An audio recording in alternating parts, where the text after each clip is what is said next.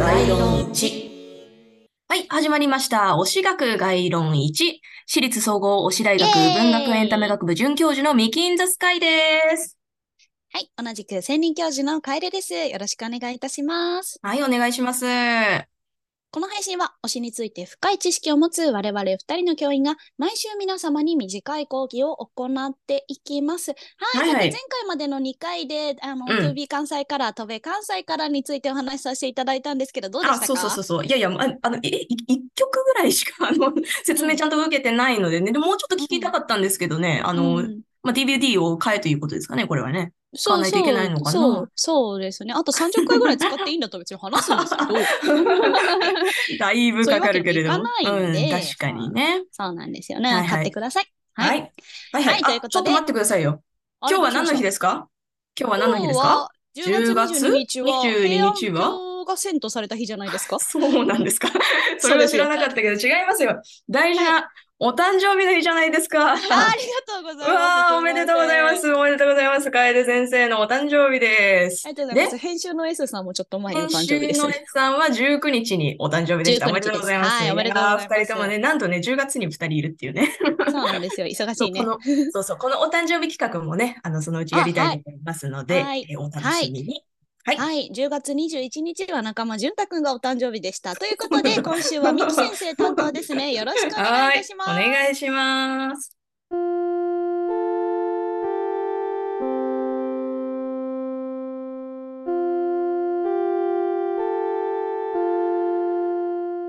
今週も前回に引き続き新選組のお話をしていきたいと思います。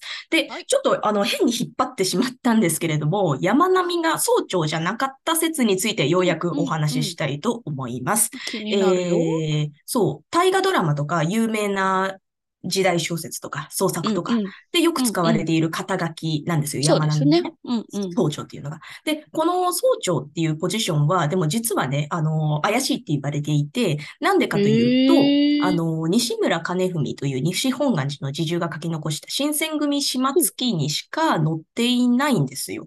それで他はいの名簿とか書類とか日記には出てこないんですよ。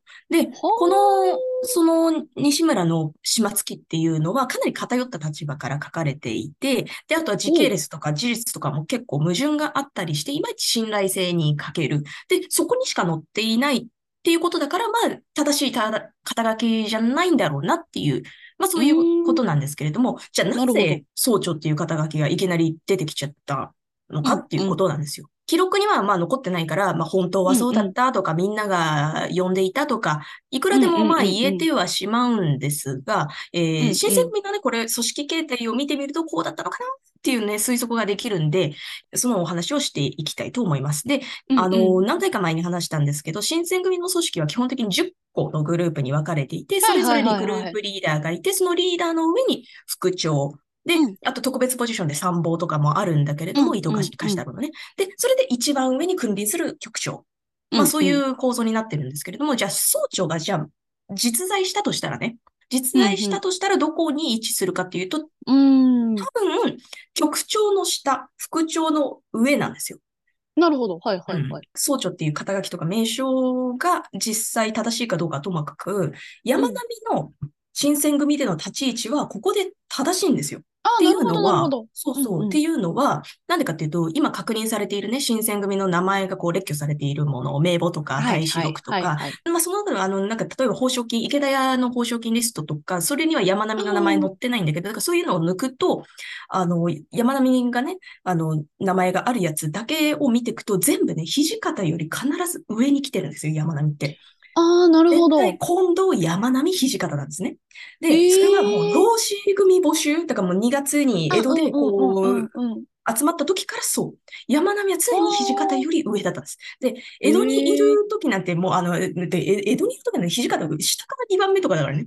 すごいよねあ。そうなんだ。もう全然ベベなんだけど、で、あの、二人が同じ副長であったとしても、絶対に、あの、山並みより土方が上に来ることはないんですよ。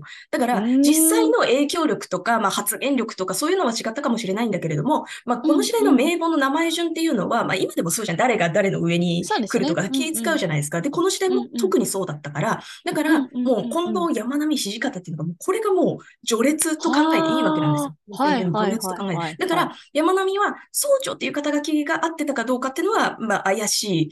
副長であったっていうのがおそらく正しいんだけれども、山並も総長ポジションであったっていうことなんですよ。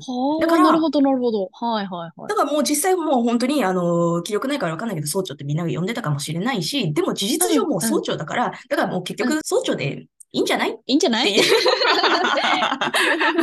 ほどね。私のね、結論、みんなそう呼んでるし、なんかもういいんじゃないっていうのが、うんうん、まあ結論なんですけれどもね。で、まあそういう話をしたかった、ずっとしたかった。で、うん、ああと話したいのは、その山並みがなんでずっと土方の上だったかっていうと、まあこれも理由がいろいろあるんだけれども、まあでもそんなにあの難しい話じゃなくて、あの山並みってだってあの小野ハイト流の免許、改伝の後に、あの天然履修も入って、天然理心流も入ってるし、学問もできる。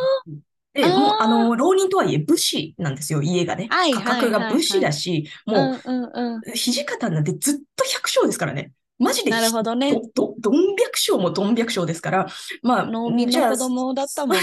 そうそう。だからね、ちょっとその話もしたいんですけれども、もちろん時間切れなので、それは次回に回したいと思います。すね、ということで、今週の講義はここまでです。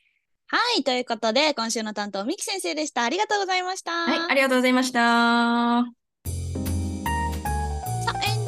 ですけれども、はいはいうん、なんかこう総長っていう肩書きがすごい気にはなってたんですけど、うんうん、なんかこう一種の相性みたいになってるようなところはあるんですかね？そうそう多分ねそうだったねなんかね、うん、呼び分けの一種として使ってたのかなっていう感じですね。うん、もしそうだったらこう西本願寺に残ってても不思議じゃないかなと勝手に思ったんですけど。そうだね。